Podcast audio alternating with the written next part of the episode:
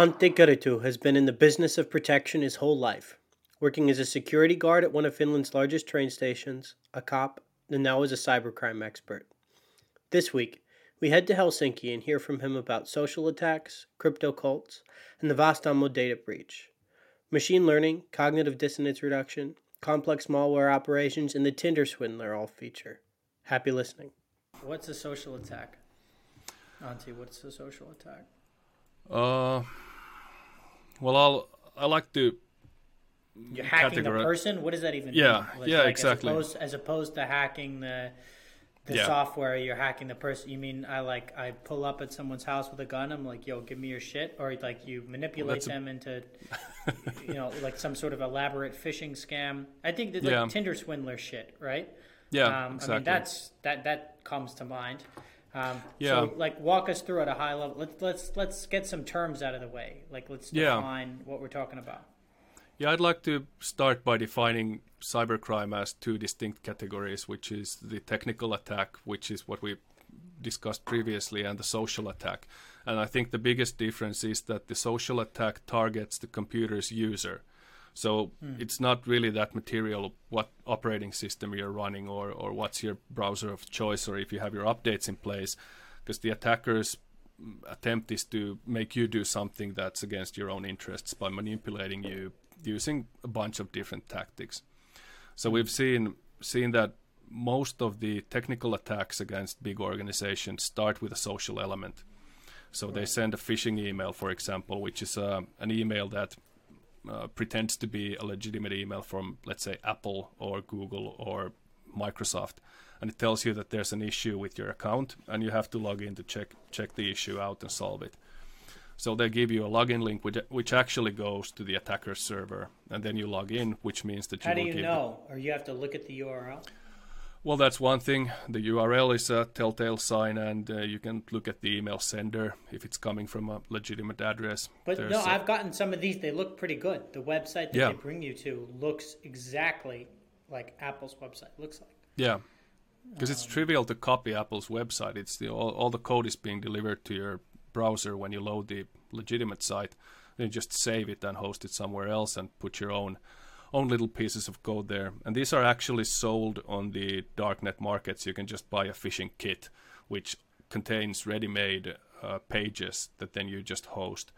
And these uh, criminals they find uh, servers with, let's say, security flaws or vulnerabilities, and they uh, are able to hack into those, and then they place their phishing kits on those servers.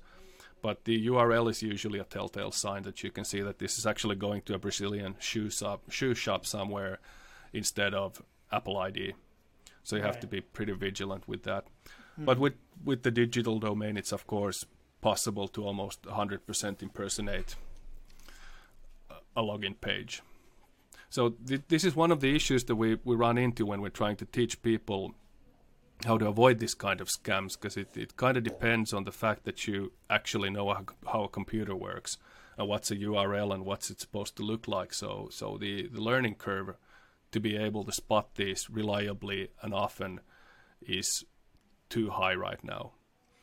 Hmm. So that's that's the problem, and that's that's why social attacks tend to work. And this is just So it's just social attacks is getting someone to willfully give up personal fucking information. Yeah, or money, or or possibly act as a money mule, or invest in cryptocurrencies, or, or whatever. So there's a there's a bunch of end goals that the attackers want, depending on who they are and what's their what's their motivation for the attack. Because Right. the, the FTC just came out with a with a report that the Americans uh, there's 46,000 Americans that reported falling victim to different kinds of scams, and they're they're mostly cryptocurrency scams right now because that's the trendy thing, like n- new cryptos and get rich quick schemes and things like that. So I think the losses were hundreds of billions of dollars that people lost. The median loss was two thousand and six hundred dollars, which is a lot of money because that's the median. A lot of people lost way more. Uh, so so scamming scamming on the internet is is starting to be a big problem, both for just regular citizens and and also corporations and other organizations. It's it's. I mean, you bring up the crypto thing. It it's it's interesting. Like, uh, I wouldn't say the tide is turning, but you look at all these cryptos that that are losing their value. There was a shitload of scams, and you just mentioned there was this whole report that came out about it. Yeah. Um, it's starting to resemble a cult, in my opinion. The whole thing. It's just uh, it has has all the hallmarks of a Ponzi scheme, like all of them. Some some nakedly, so they even had Ponzi coin which was called Ponzi coin. and the point was that you get in early and then you get rich, and all the suckers who come in late are left holding the bag. And I think under the is that exactly the, what happened? Is that exactly yeah, what that, happened with Ponzi? Well, coin? that's exa- yeah, that's that's exactly what happened uh, with a lot of cryptos. So it seems like there's a lot of like techno babble surrounding all this this supposedly groundbreaking technology, and I I suppose they probably are onto something, and there might be might be real world applications for this stuff one day. But for now, it seems like people are getting way poorer just messing with it, and it's it's it's treated as an investment opportunity like anything else. But I'd just rather like to see see it treated as gambling, which it essentially is. That's so, a good. That's an excellent point. I, look, I mean, I think there are as you well know, re- like good real world applications for you know decentralized the decentralization of information, but it is not. There's a difference between investing in you know the S and P 500 eh, or whatever and publicly traded stocks or playing the stock market and playing yeah. with, playing with these cryptos, which are in some cases totally unregulated. And that, you know, I mean, but outsized risk, outsized reward is, is one argument that people tell themselves, oh, why would I put my money in, you know, uh, some, you know, index fund that, you know, return or hopefully will return a couple percentage a year when I could make, you know, 10, 15, a thousand times my money buying some fucking cartoon, you know, J- like meme, meme, meme, meme coin or something. Yeah. My friends, I had well, actually, never mind. But I had a couple friends who made like joke coins, and you know they didn't make any money, but they just did it. Yeah. I don't think they made any money, um, but they just did like did it for fun to see what it would be like to start a cryptocurrency thing, or maybe they were trying to make money. I have no idea. Um, yeah. I I wasn't involved in this. Um, well, when they call creation. you for, yeah, when they call you up for an investment opportunity, just pass because you're gonna lose that money probably. well, you know, yeah, I have had friends. I, I I do have had friends uh, went to uni with me, and they're all like, you know, crypto heads or crypto gods or crypto bros or whatever the fuck you want to call them. And like, some of them are making money. Some of them left yeah. six figure jobs at some of America's largest companies. Um, to sure. do sure. crypto and I don't know. You know what? I want to let's just we could talk about crypto forever, but it's not interesting to me. The social hacking is. So we talked about phishing. What about actually, you know, the Simon Leviev and this whole Tinder swindler type shit? Yeah, like, uh, that was how does a... that work? Convincing someone to like fucking he what he convinced these women to give to like open credit cards in his name and stuff. I mean, yeah. do you deal with this this type of social attack too, or are you mostly focused on like the phishing element? Well, there's been a or not deal a, with. Are you interested in? yeah, yeah, interested in. I, I, talk about this publicly every once in a while because I, I, do do some trainings for people how to avoid the falling victim to these kinds of things. This is not something I'm professionally involved now beyond that because it's really not in my job description anymore. But I do have a have an interest in that. And Tinder Swindler is a is a Netflix documentary about I think it's Simon Leviev or something. This Israeli guy who scammed a lot of a lot of women out of their savings and and had them take out loans and give him all the money. And it, it was a we call these romance scams, and it's a it's a it's a version of the advance fee fraud where the victim is lured into an, a relationship with the attacker.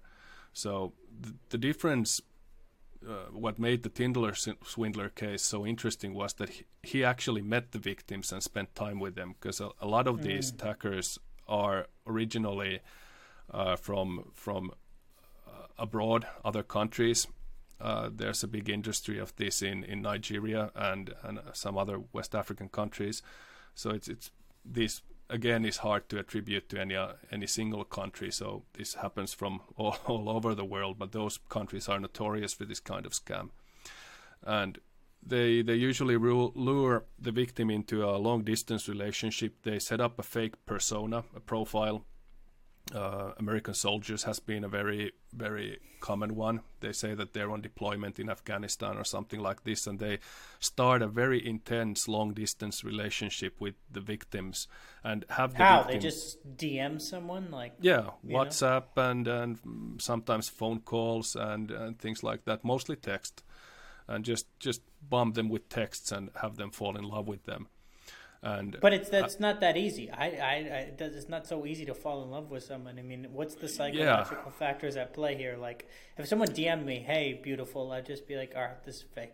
I mean, I am. I like to think that I, you know, have nice golden locks. I put in conditioner before this interview. Oh, that's nice. Yeah. Um, but like, you know, one argument would be that I'm not saying I subscribe to this. I obviously feel bad for you know some of these women from the movie The Tinder Swindler, but there are those who would argue, and I concede the merits to this argument that these pe- these these women got what were coming to them because like how stupid do you have to be to open credit cards in the name of some guy you met once?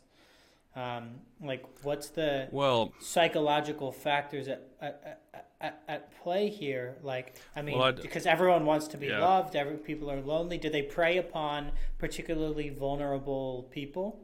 Um, I mean, they must be adept at identifying um, those who are likely to fall prey to their scams, or maybe they just throw, you know, chuck paint at the wall everywhere and see where it sticks. Yeah. You know, I don't know. I think it's probably just an effect of casting a very wide net.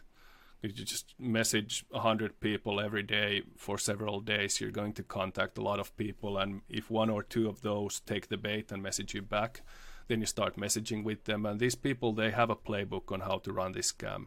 And they're very experienced with it. And it's usually, usually, it's a serial scam and they scam several people at the same time. So they know how to communicate and how to. Uh, how to charm the victim properly. And, and usually, the the common thing with the victims is that they are uh, in a situation in their life where they are vulnerable to this kind of manipulation. The thing is that the, the victims aren't dumb. It's it's not like they they don't have the, the intelligence to spot a scam or or that they're undereducated or that they have some other deficiencies. That, that's not usually the case because the studies on this show that the victims are are more female than male, and usually they they have some education and they have have financial means, but they're mm. they might be widowed or divorced or lonely for other reason or or have health issues that limit their their ability to meet people in the real life. So what happens there is that they they might have a very idealized idea of what kind of a partner they want, and the attackers just give them enough cues so that they can use their own imagination and hopes to fill out the picture. And this mm. this comes up in the interviews with the victims that they say that they, they thought that they met their their dream guy, and every little detail that pointed towards the other direction was strategically ignored, because mm. well, you know, you're not uh, at your smartest when you've just fallen in love. You know how that happens. You you don't really make make the most rational choices or act in the most yeah. rational manner, which is good right. for the procreation of the human species, but not very good for avoiding yeah. avoiding acting against your own right. self interest. It's like you know when you sort of get into that state of mind that you build this fantasy of this perfect person who's just out out of your reach and just there's just this one thing you have to do to get them to you. And they usually follow a pretty pretty standard storyline. So they're usually the guys that they pretend to be are are widowers with teenage children. So there's two two big big like let's say attractants to people who are a bit older. They meet somebody let's say a man in his 50s who's never married that's a bit of a red flag but if they're a widow that's uh, that's the opposite they're emotionally vulnerable they've lost their wife and they're looking for love but they've been let's say pre-approved by the female sex already they've already had a big relationship which means they did they didn't even mess it up and got divorced or anything like that. They're a widow, mm. so that turns them into a victim, and elicits a sympathy response from the uh, the actual victim of the scam. So mm. there's there's a lot of psychological manipulation at play there. But and, what do they say? Like, I need money to for the airline yeah. ticket to come and visit you, or like, how did we go from Facebook relationship to or whatever platform relationship well, to transfer of funds? Well, that's that's usually usually the scam that they, they tell that they're coming to the country for gas or for well airline, airline fares, airline fares or or some kind of uh, customs official things, and and all sorts of stuff starts to happen to them, and they are not able to access their their considerable funds at that moment, so they need help from their new lover. So it's it's usually the the common scams are that something happens to their children and mm. they, they need money for medical expenses or that they're they're trying to get some leave from the army base that they're working in and they need to fly to the country of the victim's origin and meet them and start spending the rest of their lives together.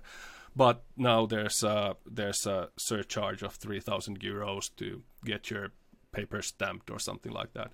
So they send copies of the paperwork and they tell that I'm going to pay you back once I get to get get to you and we can be together. And and people usually when they depart from their first money they're skeptical more skeptical than when they ask for more. Because when you get to the habit habit of giving it's really hard to stop because it, it, turns into this kind of a good money after the bad situation. Like when gamblers can't quit they just think the the big win is just right around the corner and w- would be dumb to stop now and sever ties so when you're a hundred thousand in the hole, it's it's quite easy to just send two thousand more, because you want to keep the fantasy alive that maybe they are who they are, say they are, and they're going to be with you in a minute or in a few days, and then you'll get all your money back. That's so it's a, gone. That's an excellent point. It's a sort of cognitive bias. It's like yeah. just a little bit more, just a little bit more, and once they've given all this money, I mean, I would imagine there's also an element of like how are they going to explain to their friends and their family that they just you know if if if they if the guy requests you're a hundred thousand in the hole and the person requests just two thousand more and then they can't come and visit you without the two thousand more it's like how are you going to explain to all your friends and family that you shelled out six figures to a stranger on the internet? Yeah um, exactly. it, it's like a, an embarrassment thing of like oh you know. Yeah yeah there's there's that and some of these people have loved ones or family or friends who've actually told them that this is a scam and this is a classic scam. So you're falling a victim to a scam and and well the victim is in love and they refuse to see the facts.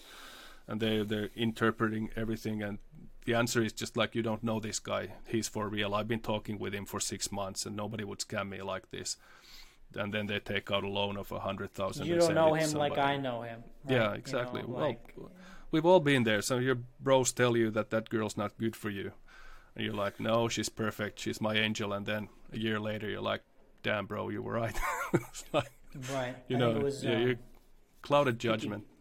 Peaky, Peaky Blinders or whoever, I don't know, probably from some great literary reference, but the way yeah. it trickled down to an uneducated fool like me would be through the Peaky Blinders, which I haven't even watched. I just saw a internet meme on one of those like movie quote pages is like there's only one thing that can blind a man as smart as you tommy love and yeah. i think that's penny says that to tommy um, it's yeah. true like there's only one thing that makes a smart man dumb love or a smart you smart woman in this case dumb is is or a um, bottle of whiskey it, or because um, most of these victims were of Simon Leviev were not most of them. They were all women. He preyed exclusively on on I think a particular demographic. But you know what I don't understand is I haven't like looked into this, um, but uh, he continued even after this documentary came out. He continued like he's still doing it. Like where's this money coming from? It's such a fucking mystery. I mean, I don't. Know. Yeah. Well, the thing is that well, I'm I'm not a psychiatric professional, but I think this is a pretty clear cut case of a psychopath, and they can be quite convincing. No, but what about the victims, man? Like, there's a yeah, documentary well, made about this fucking guy. It's all lies, man. that's, the explanation. like- yeah, well, that's that's what he says, and he says that I have powerful enemies that are out to get me, and they've they've been able to. You know how it is with the fake news and everything, and this is just a smear job and, and things like that. So, and these women are vengeful, and you're my true love, and uh, you, you know they just sweet talk their way out of it. I hope, and I'm pretty sure that the Netflix documentary actually made his operations a lot harder than they were before because he was a serial scammer because he, he moved from victim to another and just paying for his lavish lifestyle with the funds that he managed to stole from the previous victim. Yeah. And he was in contact with several women at all times, and he had he even had an accomplice, this this bodyguard type whose name I'm spacing on, but who was who was Oh. obviously in on the scam and helping him Yeah. yeah fabricate this stuff so i can understand that somebody who's operating in the real world like that with psychopathic tendencies is able to let's say believably act like he's in love or in a relationship with you so that's that's a even even more dangerous situation because he was flashing a lot of cash to begin with. So, so, yeah, yeah, and he was flying private jets and dressing in really expensive clothes, and he had all these watches and, and cars and everything, and he paid paid for all of that with the with the money that he scammed from the previous victim, just to get mm. the next one lured up. So, I don't know what's going on with him right now, but I know that he got convicted in Finland of all the places because he had a victim here also. oh, so- really? Yeah, yeah, Convicted the- of what? So, so he can't go to Europe because of Schengen shit, right? Like, wouldn't he Um, be extradited? I think he got mean- convicted of, of fraud or aggravated fraud or something like that. But the Finnish Finnish justice system is such that it's very rare to go to prison. So you actually really have to have a heroic effort to end up behind bars here. So I think he was just probably given a sentence and then then extradited from the country. You know, so- I think well, extra. He he was never in. Oh, he, he went to court in Finland. There was a Yes. trial. Yeah, he was in Finland and he went to court here because he had a Finnish victim who Ah. actually filed a police report and the police investigated and caught him and he was they got convicted. him. I think that was at the end. Yeah, that he landed in Helsinki or. yeah. Yeah, I, I don't I don't remember the exact details. Um, Yeah, but- me neither. It's, it's been a while since I saw the documentary, but but I said let's say the theme was was uh, pretty common to all all of these scammers.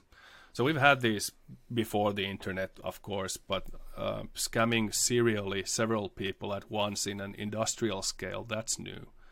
That's Yeah. totally enabled by the internet. Because we in, in policing we used to talk about international crime and international crime in my mind is like latvian uh, criminals coming to finland to raid summer cottages and steal boat motors and things like that but global crime is is what internet brought us and that means that the, transnational crime. Yeah, yeah. yeah, and it's a borderless crime essentially because the attackers are able to attack uh, Finnish victims from an internet cafe in Lagos. So that's that's wasn't possible 20 years ago, but it's possible now. Because doing that via letters is pretty hard, but doing that via WhatsApp and Facebook and and all that stuff, that's just makes it the barrier of entry is pretty low. Right. And there's right. there's millions and hundreds of millions of possible victims out there. Well, hopefully not the listeners of this podcast. Hopefully everyone Whoa. comes away sufficiently educated after this. I, I should hope so, or somebody just sending right now a very frantic text message to their boyfriend. so yeah, that's that's one possibility. But but the thing is uh, about the victims, like any one of us could be a victim of, of any kind of crime. To be to be honest, so this of course requires vigilance and skepticism, and not not everybody is born with that instinct in them and when when the attackers use the best methods that they have available which they've honed over years of doing this over and over again they can actually be really persuasive right. the and the people people who fall fall victim to this uh, I tried to see I actually went into into this question a while ago I just I had this theory that they must be must be more agreeable than other people that they agree to send money to somebody that they've never even met but that actually turned out to be not true they were more open but not more kind. They were actually less kind than other people in a comparison group, which was a surprising finding. But the thing that they found, what they, these people usually had, was some tendency for addiction behavior and Mm. and gambling behavior. Right. And they had, yeah, and Monica Whitty, who wrote, um, uh, who has done a lot of research on this subject, said that they they seem to have this kind of a near win uh, motivation that they come really near to meeting the person or getting their money back, and that motivates them, like a gambler getting 20 on a blackjack table and the house house Yeah. 21. Mm-hmm. It's a loss, but it doesn't feel like a loss. It feels like a near win. But Right. that just like that Almost that seems there. to just yeah, almost there. We factually you weren't. You you lost, and that's it. So, but but this this just going to the airport and getting all dolled up and just waiting to meet the victim. Uh, I mean the scammer, and then they never show up because of course they don't. That kind of reinforces the behavior, which is weird because you think that that would be that would be something that would drive people away from it, but they actually set up these scams just to get the people more emotionally emotionally involved in the relationship. Hmm. And the Interesting.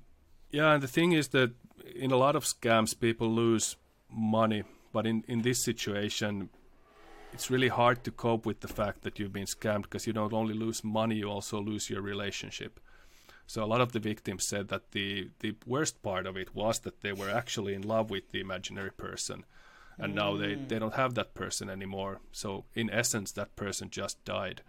So that was usually the the biggest source of grief, and it even drove some people to continue the relationship, even though they knew that the other party was a scammer, and there was a there was a, a sort of a continuation scam because when they've been exposed, some of the scammers went so far that they told the victims that they actually had been scamming them and they want to come clean because during doing this, I actually fell in love with you. so they they kind of take off the mask and still continue, and the victims are so hooked. Uh, not Sorry, necessarily on say the that again. Did you say they, after finding out that the person is a hacker, the hacker's Yeah. like, "Oh, I fell in love with you," and then they actually continue with a real relationship, or it continues to be a, a supplicant? Uh, well, they continue the scam. They continue the scam. They just they just well, it's a it's a basic basic let's say transference behavior that you have have all Wait, these no, I, I, no, help me. Yeah. Not the psychology. What actually happens? You have Well, they- what- vic- what the actually hap- victim, yeah, and then the guy, and then the guy announce the, um, the, the guy attacker. pretending to be someone else. The attacker is like says, "Oh, by the way, I'm actually not who I say I am, but we should continue with our relationship anyway." Or Yes. how does this happen? Well, exactly like that. They they just unmask themselves as as somebody else that they said they are, but then they say that they they actually fell in love with the victim during the scam as themselves, and they'd like to continue the relationship. And the victims uh, sometimes feel that this is this is acceptable to them, and they they still they they feel that they've Why would they ever admit to that? well, if they're caught, uh, if if the proof is uh, proof is out there, if Oh, it's oh, if it's oh, oh! yeah, If the victim confronts the attacker and Yeah, says, exactly. "Look, man, this is not adding up." yeah, exactly, or or they've been able to to get their right real identity for some reason or or the other. So it's I don't know the details of these situations. I just know that some of the victims are in such a state of mind that they're they're even willing to continue a relationship with somebody that they know are a scammer. So that's that was kind of surprising to me because when you think about this uh, in an objective way, you think that the scam is being exposed now, and that means that the victim is surely going to cut uh, cut ties and get out of the situation. But it could be that the attacker is holding 200,000 euros of their money. So they might think to themselves that, okay, he says he's in love with me. Maybe I can talk him into sending me my money back. Right. so there's there's this pretty con- convoluted and complicated psychological dance going on there, and of course hmm. the the attackers are going to use this to their advantage. It's interesting, and it's Yeah. like deeply disconcerting. And then now it's getting even worse. I mean, talk a little bit about. Um, let excuse me, that was illegible. That was like a Joe Biden type sentence. Um, was, in the foothills of the Himalayas. It's like, Joe, what are you talking about, bro? Um, Just start doing the invisible Yeah. handshakes next. So oh, yeah, exactly. Excuse me, anybody. Um, so maybe actually I'm just. And This is probably a step too far, but maybe I'm just talking. Maybe you're imagining, Maybe you're a figment of my imagination, and I'm just like in a room alone talking to a blank screen. I could be hallucinating. I don't think I am, but it's possible. Uh, maybe you're uh, one of these attackers, and you've convinced me that you're Antti, but you're not. You're Yeah. actually Simon Leviev with a lot of plastic surgery and, and, and a larger beard than I remember from the documentary. but um, in all seriousness, you know, I would imagine that, you know, deep fakes, AI, all this kind of shit are poised to disrupt the uh, impersonation racket um, by making it easier and Mhm. easier. Like maybe you just have a bot that fucking runs a thousand of these scams at the same time that has natural language processing and that is you know really good at it, or maybe you have someone like uh, creating like a virtual fucking avatar of themselves. I don't know. Um, Yeah. Is AI uh, and deepfakes like disrupting this landscape at all? Uh, probably in the near future. doing that in the future? Yeah. Well, that's that's one worry I have, and I've been playing around with this idea for a while because it seems that there's um, machine learning has been uh, such a. I think it's been underappreciated of what it's actually capable of doing and how it's poised to to disrupt a lot of things that we we take for granted for now. So short version of what it is, it's just you train a computer algorithm with some source data to be able to create new data based on inputs or cues. So we've seen this being applied to uh, language. For example, there's the OpenAI project called GPT-3, which is um, uh, which is the generative pre-trained transformer, and that's the third version of it. So it's a it's a language model that has been taught with a huge amount of information, and that's that's first prerequisite was that we have all this information available. And uh, what is internet but written text and cat photos, of course, but mostly written text. So you can use that to tell an algorithm how sentences are usually structured and uh, it, can find themes from those sentences and just pouring all this data into this algorithm produces scarily convincing results because you can do this model uh, you can use this model to to write a college paper on any subject that you give it you can use it to actually convert ideas into code and just have it program and this is kind of just taking a peek into what human computer interaction is going to be in a few decades because i think Or all of this that yeah I don't know. yeah well, well they'll have the first working prototype sooner but when it's in, in consumer consumption that's going to take called? a while Antti. This is not my area. I just, what is it? What is this called? uh w- which one it's it's uh, machine learning basically Well, oh, just machine learning in general. I thought you mentioned like a specific. Oh yeah, this this the GPT three. That's the Yeah. the language model that I'm using as an example here, but it's only one of several, and it's Hmm. uh it's a machine learning model that's designed to create language and generate language. Mm. So uh, I think this one and the the uh, the deepfake videos are also used using these same kind of models because it's it's pretty pretty hard to actually just go frame by frame doing this by hand. But you can train a computer model on what faces look like and how heads move and just feed it thousands of hours of video. And it can start to pick out the the signals in the random noise and understand okay this is a face we can see this in all the facial recognition algorithms even on our phones right now. You can search your own name and find pictures of you because it can actually tell the difference between you and somebody else's face just by the mere Yeah, details when the, there's a faces feature on the iPhone, they, they identify Yeah. you and all your friends. yeah exactly. Um, yeah it knows me and both my friends so.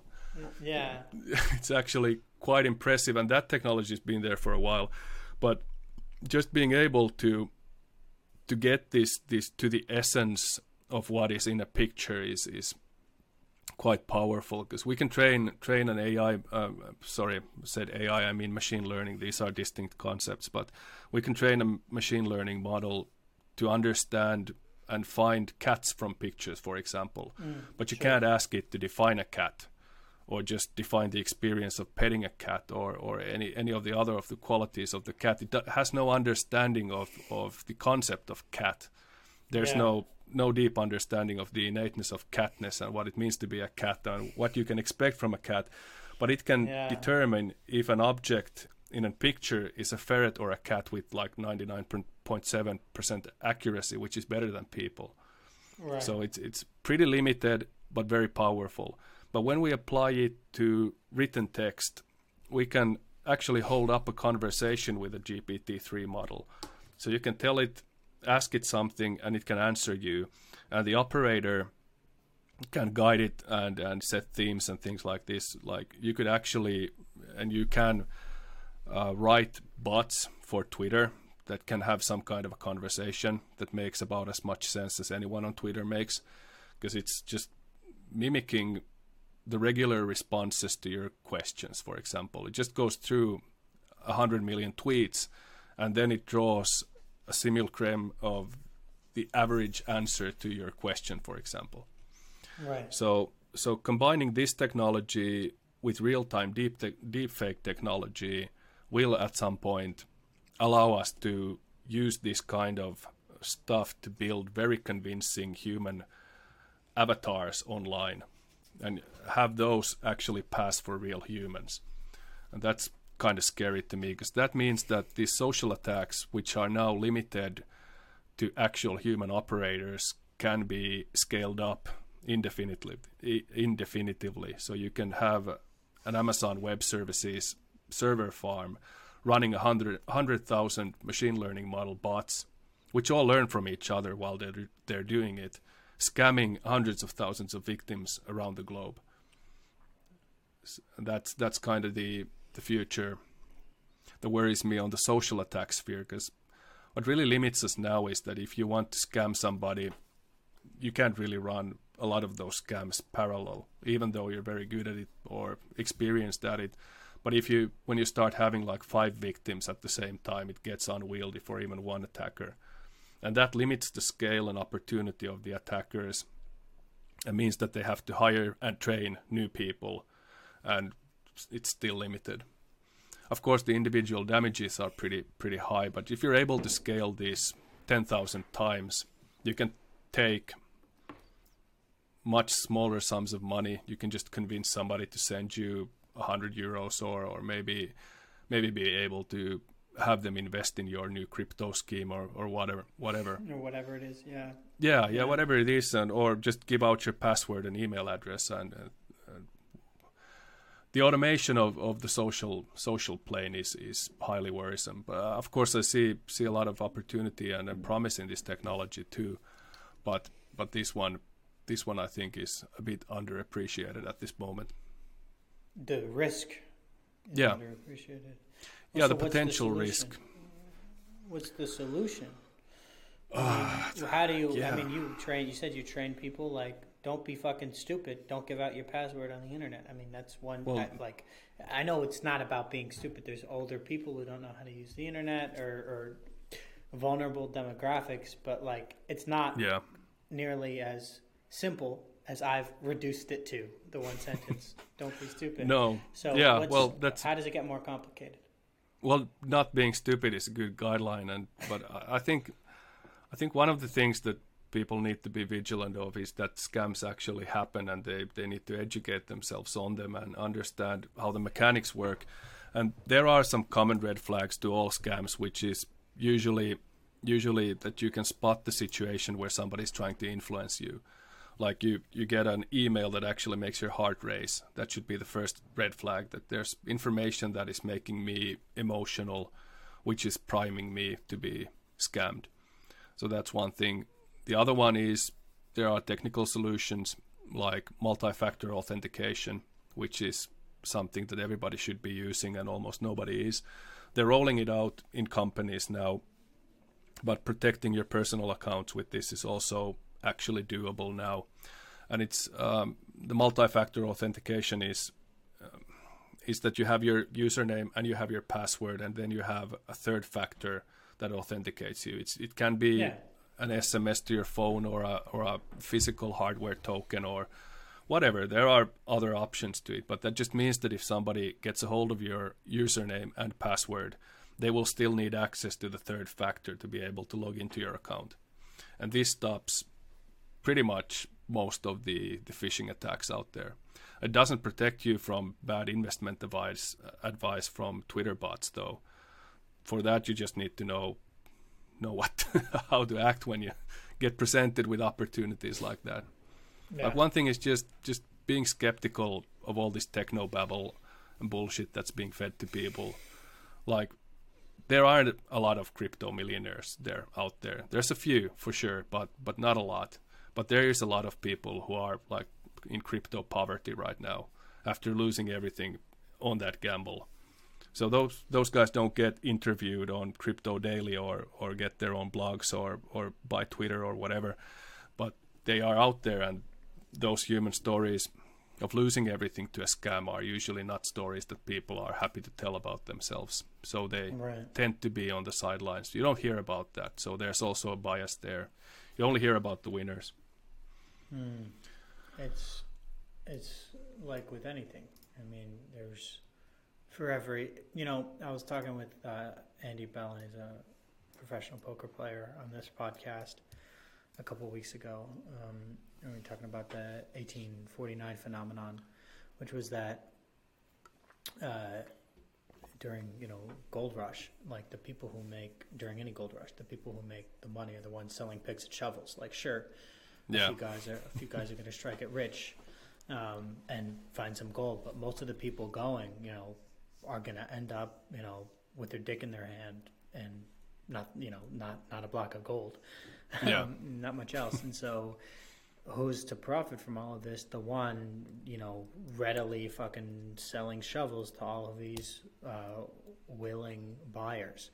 Yeah, Um, exactly. So it's like same thing with crypto. Uh, the crypt, the cryptfluencers or whatever the fuck you want to call them. The, the crypto influencer is the little finance fin, fin finfluencers. I think they were called. I read actually recently that there's like some new legislation preventing people who haven't done like you know proper licensing exams from offering uh, financial advice to to people on the internet. And I was con- I was conflicted about that because on the one hand, like there are a lot of scams, but on the other hand, like teaching teenagers basic like accounting I, shouldn't be a crime. I don't know. I have I, I talk about that because I Mm. haven't read into the details of that uh, particular legislation in Australia, but like.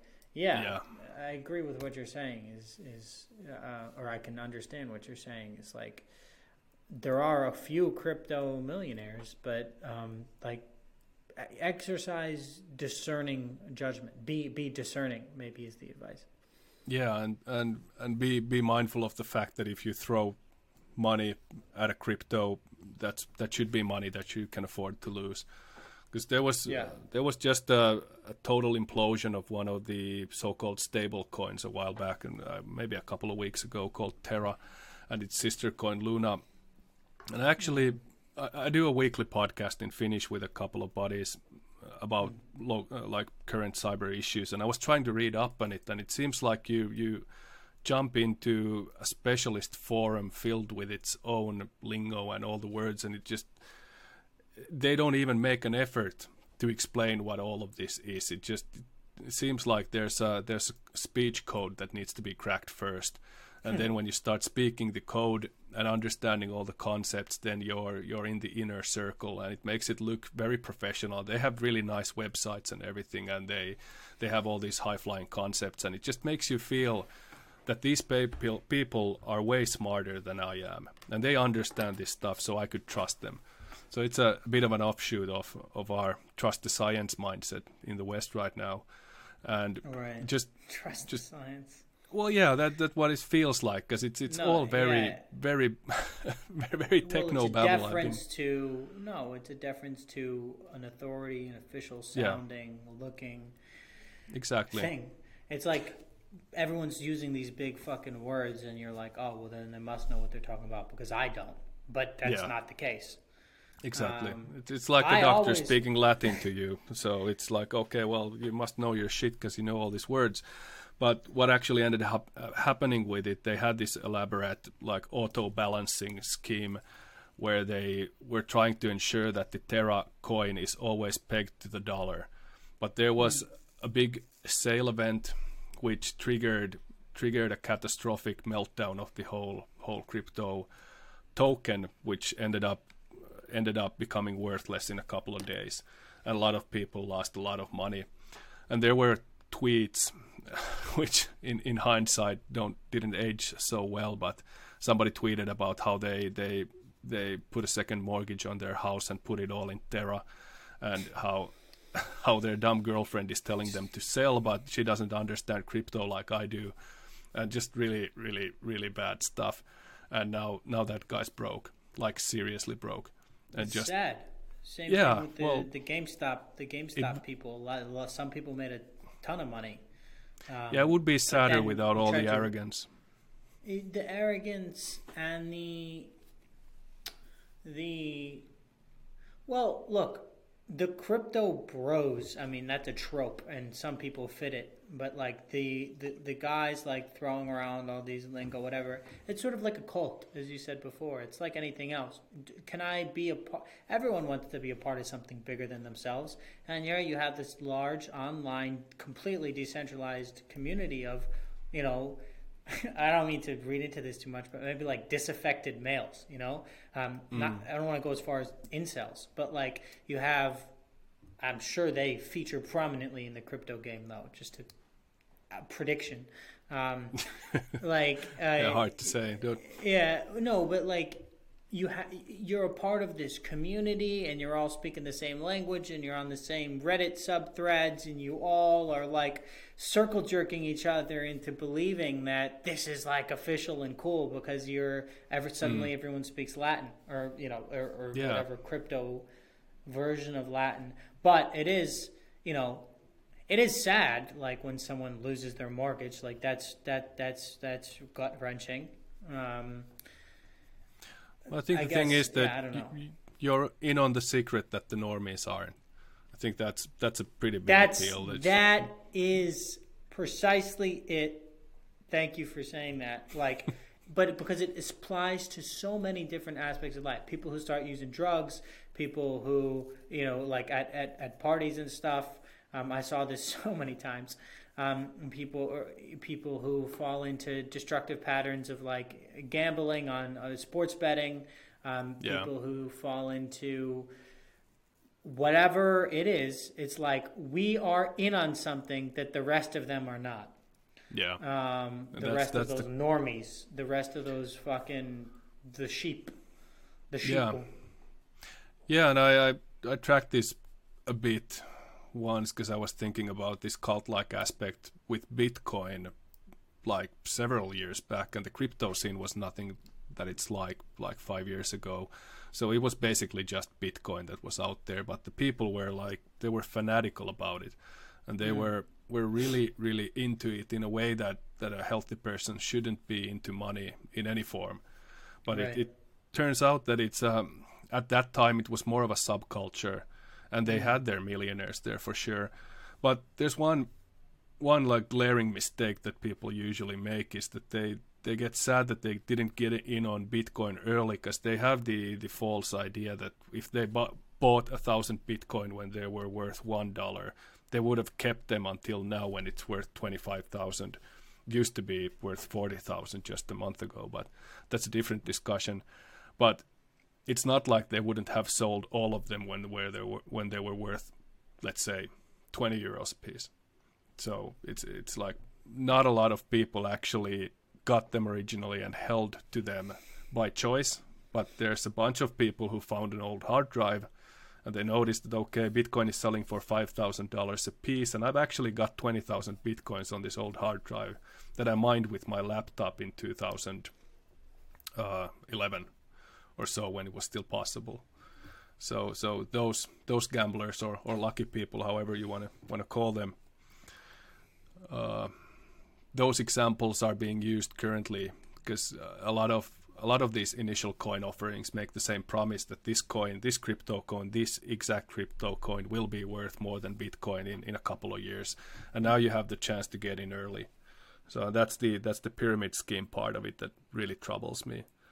Because most of them will fail.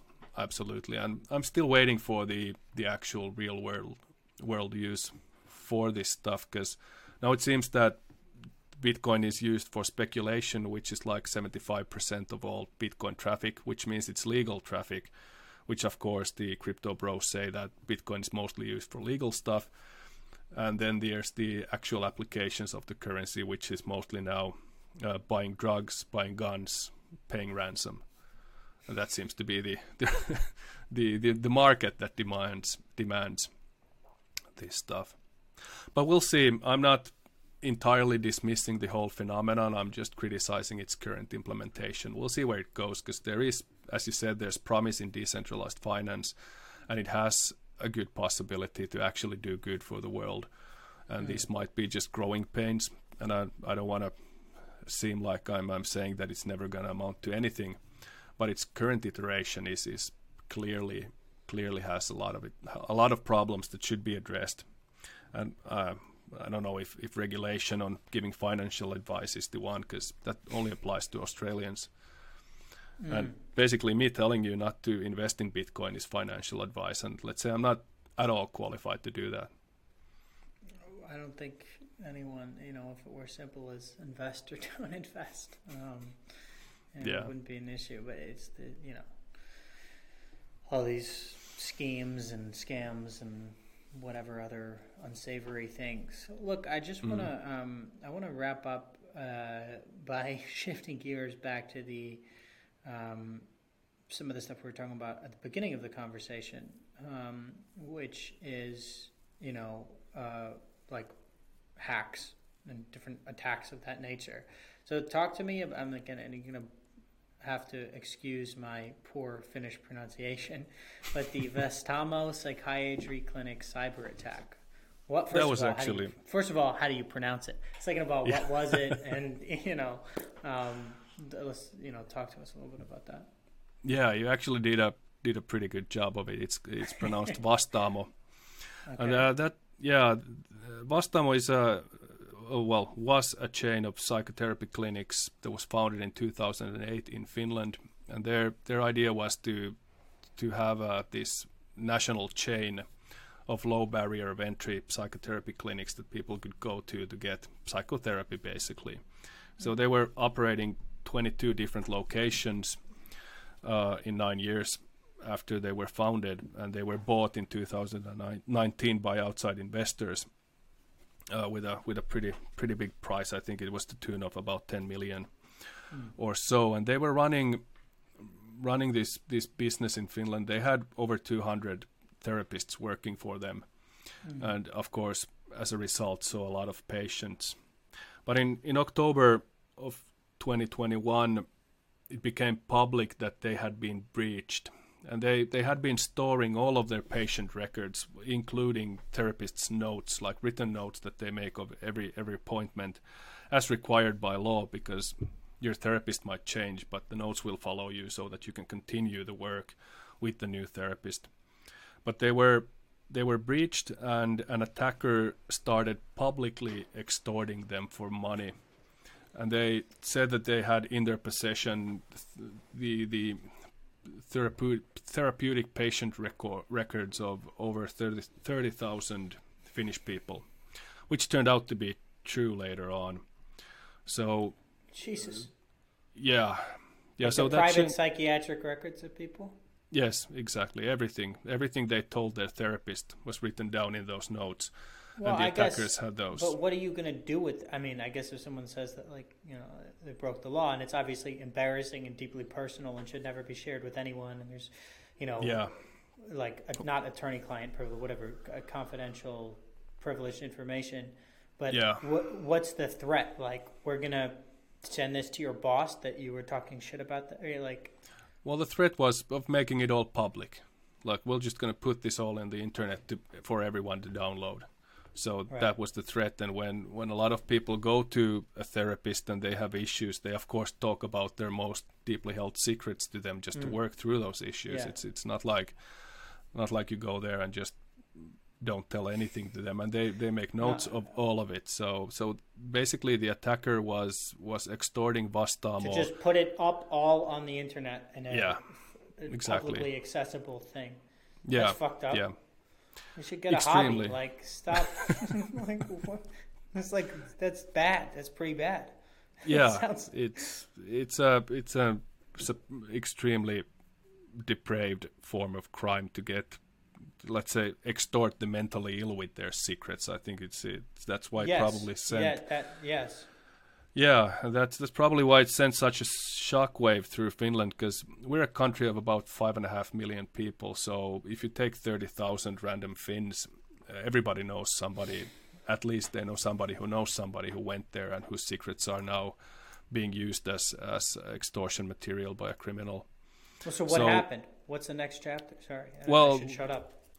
No, that's fine. So, so for full disclosure, at that time I was working for Nixu, which is a Finnish cybersecurity company.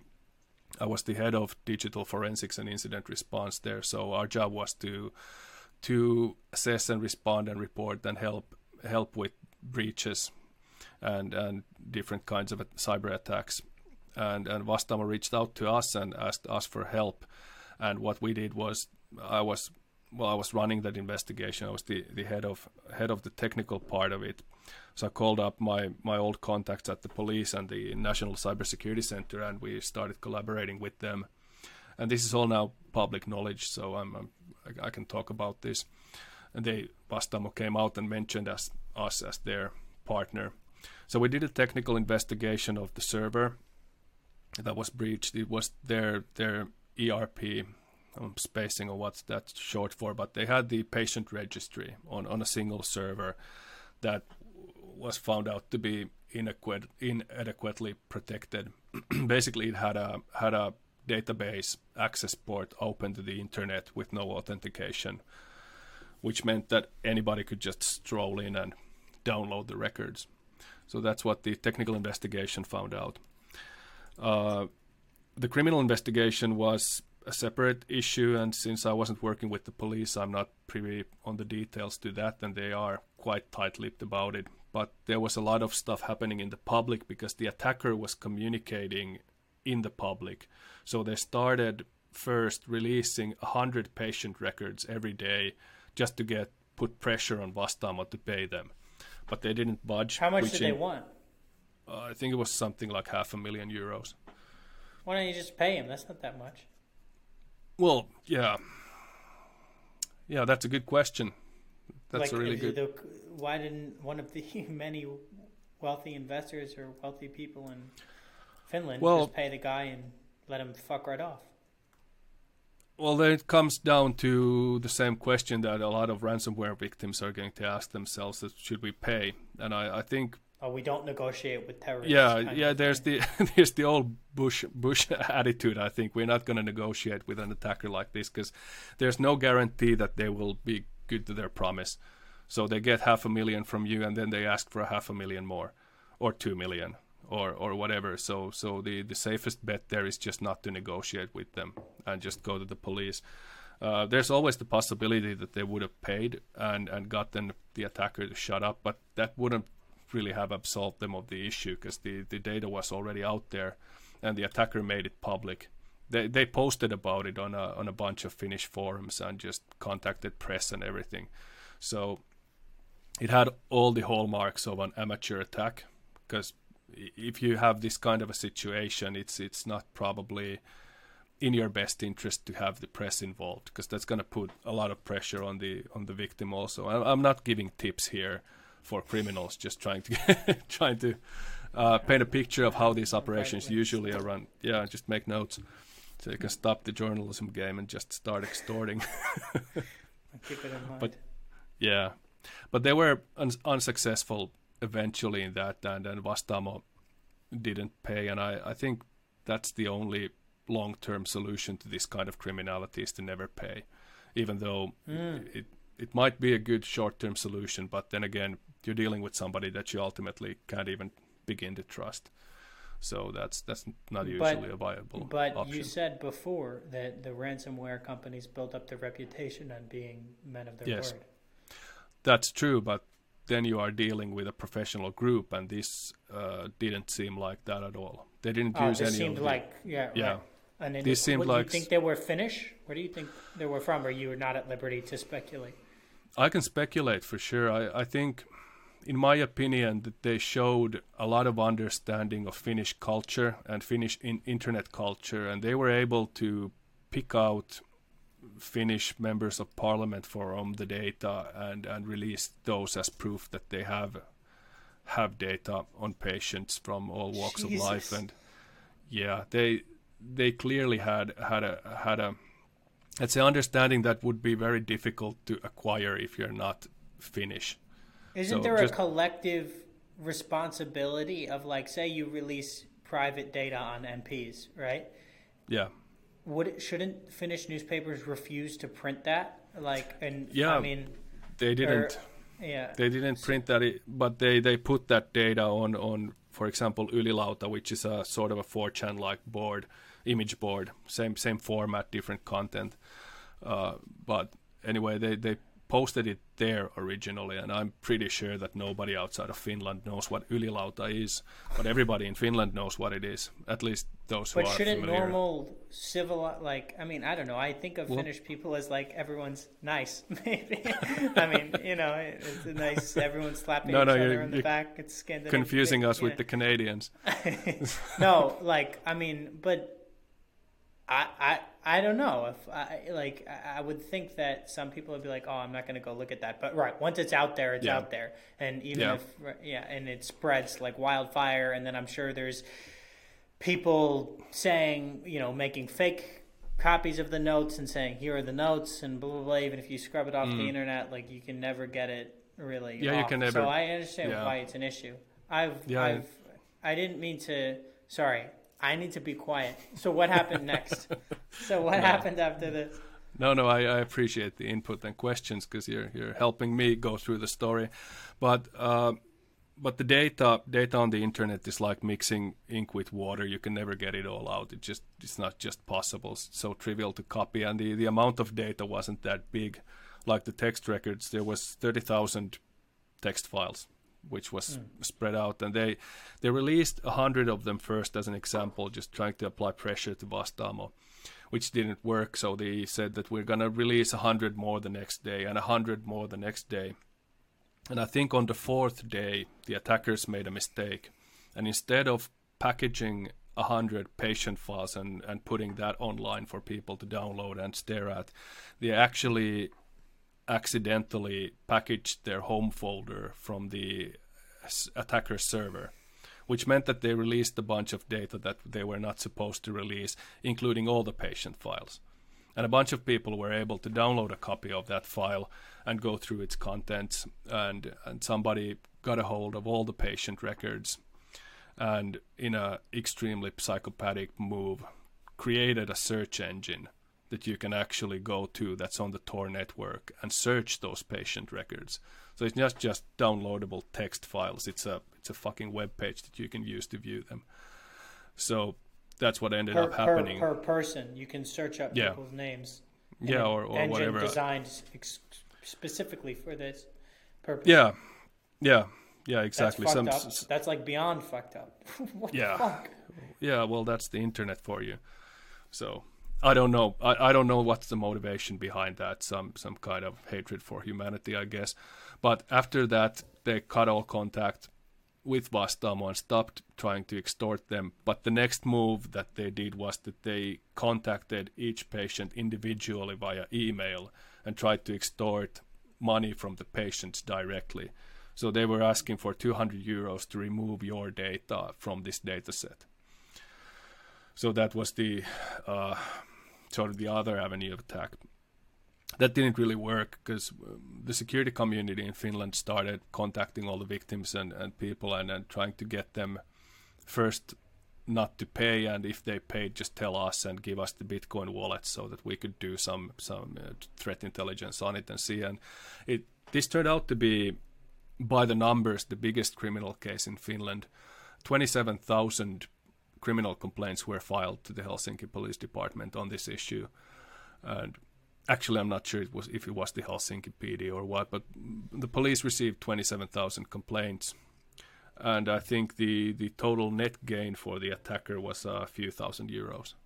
Mm. So amazingly small amount of money made with this this really really big attack against well not even a company and not even a patient but even just it, it was an against attack against trust towards digital systems i think in general and we're still every every cybersecurity lecture or or presentation starts with with an example of Vastaamo and saying that how we are avoiding this. So at least it brought a lot of attention to the healthcare systems and their cybersecurity and how to protect them.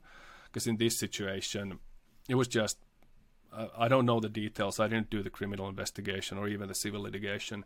I just did the technical part.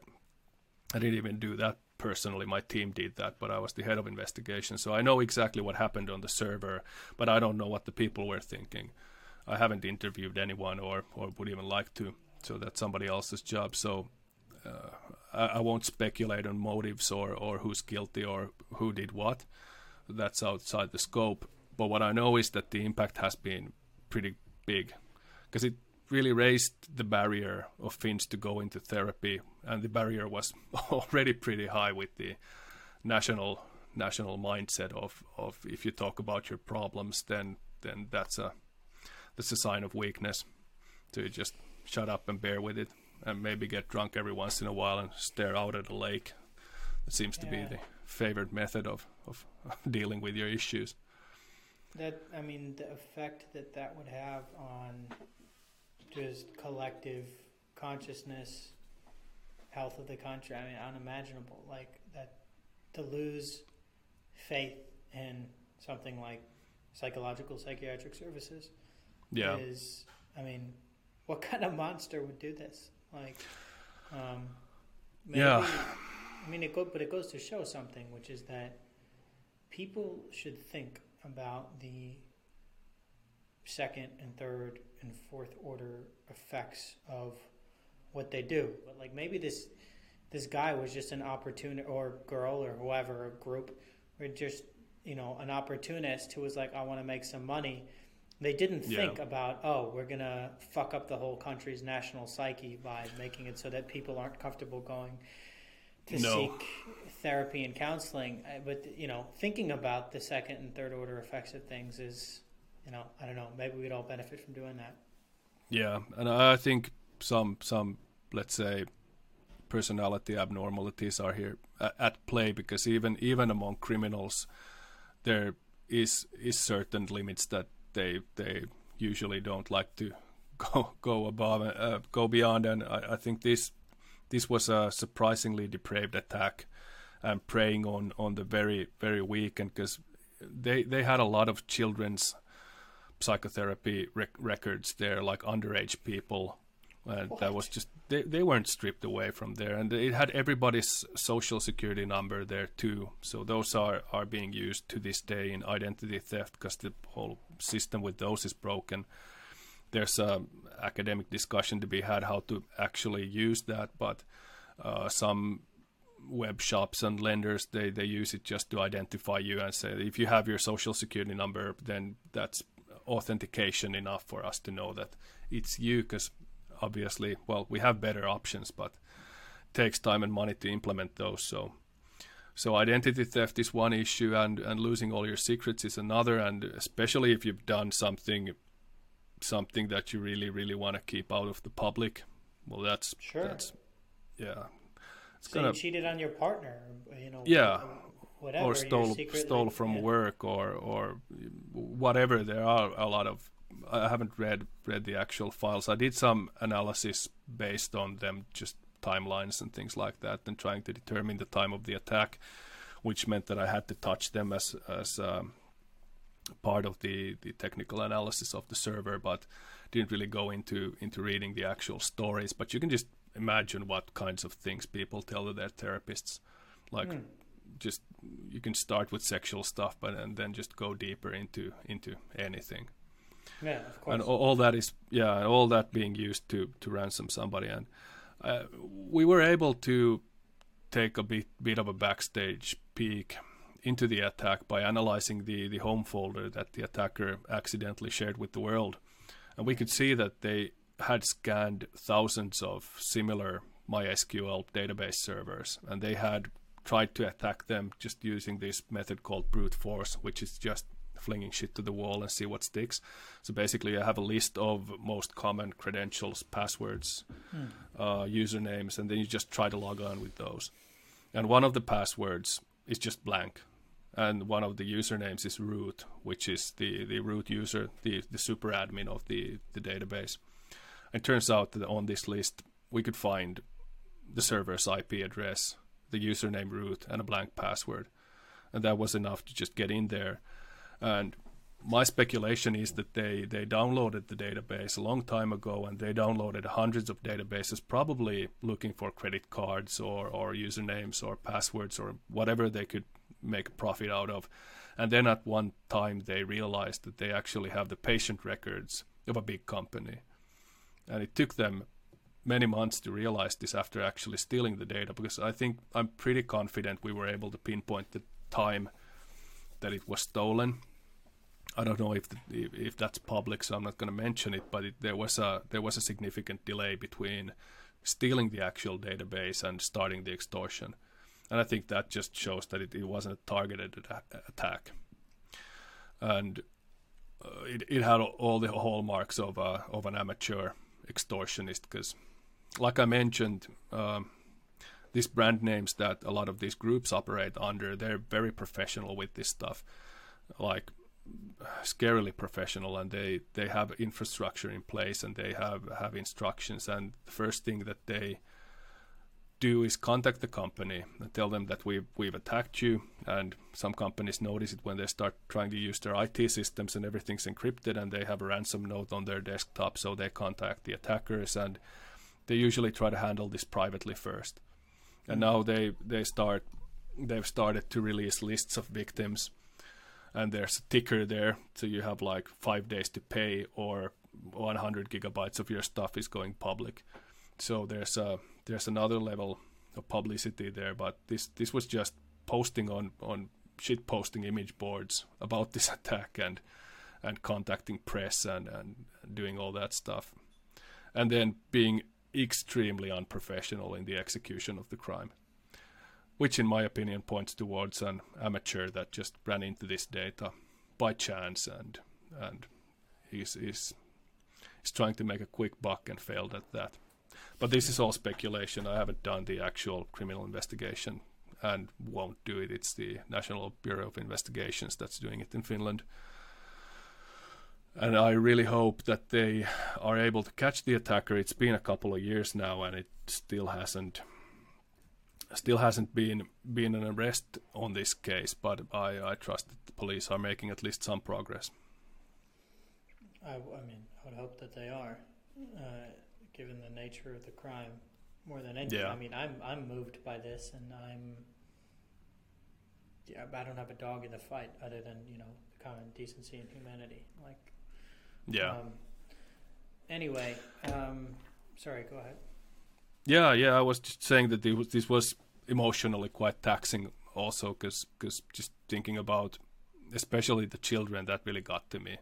Like, I, I feel for the adults that are are in distress and are looking for help and get their trust betrayed in this way and and such a deprived act of, of crime, but, but just the underage kids and I and knowing that their their peers in school are able to access this data and bully them over it, and that just just kind of broke me one day when I was working with this for a while, but then I gathered myself and continued the investigation. So that's that's what we do.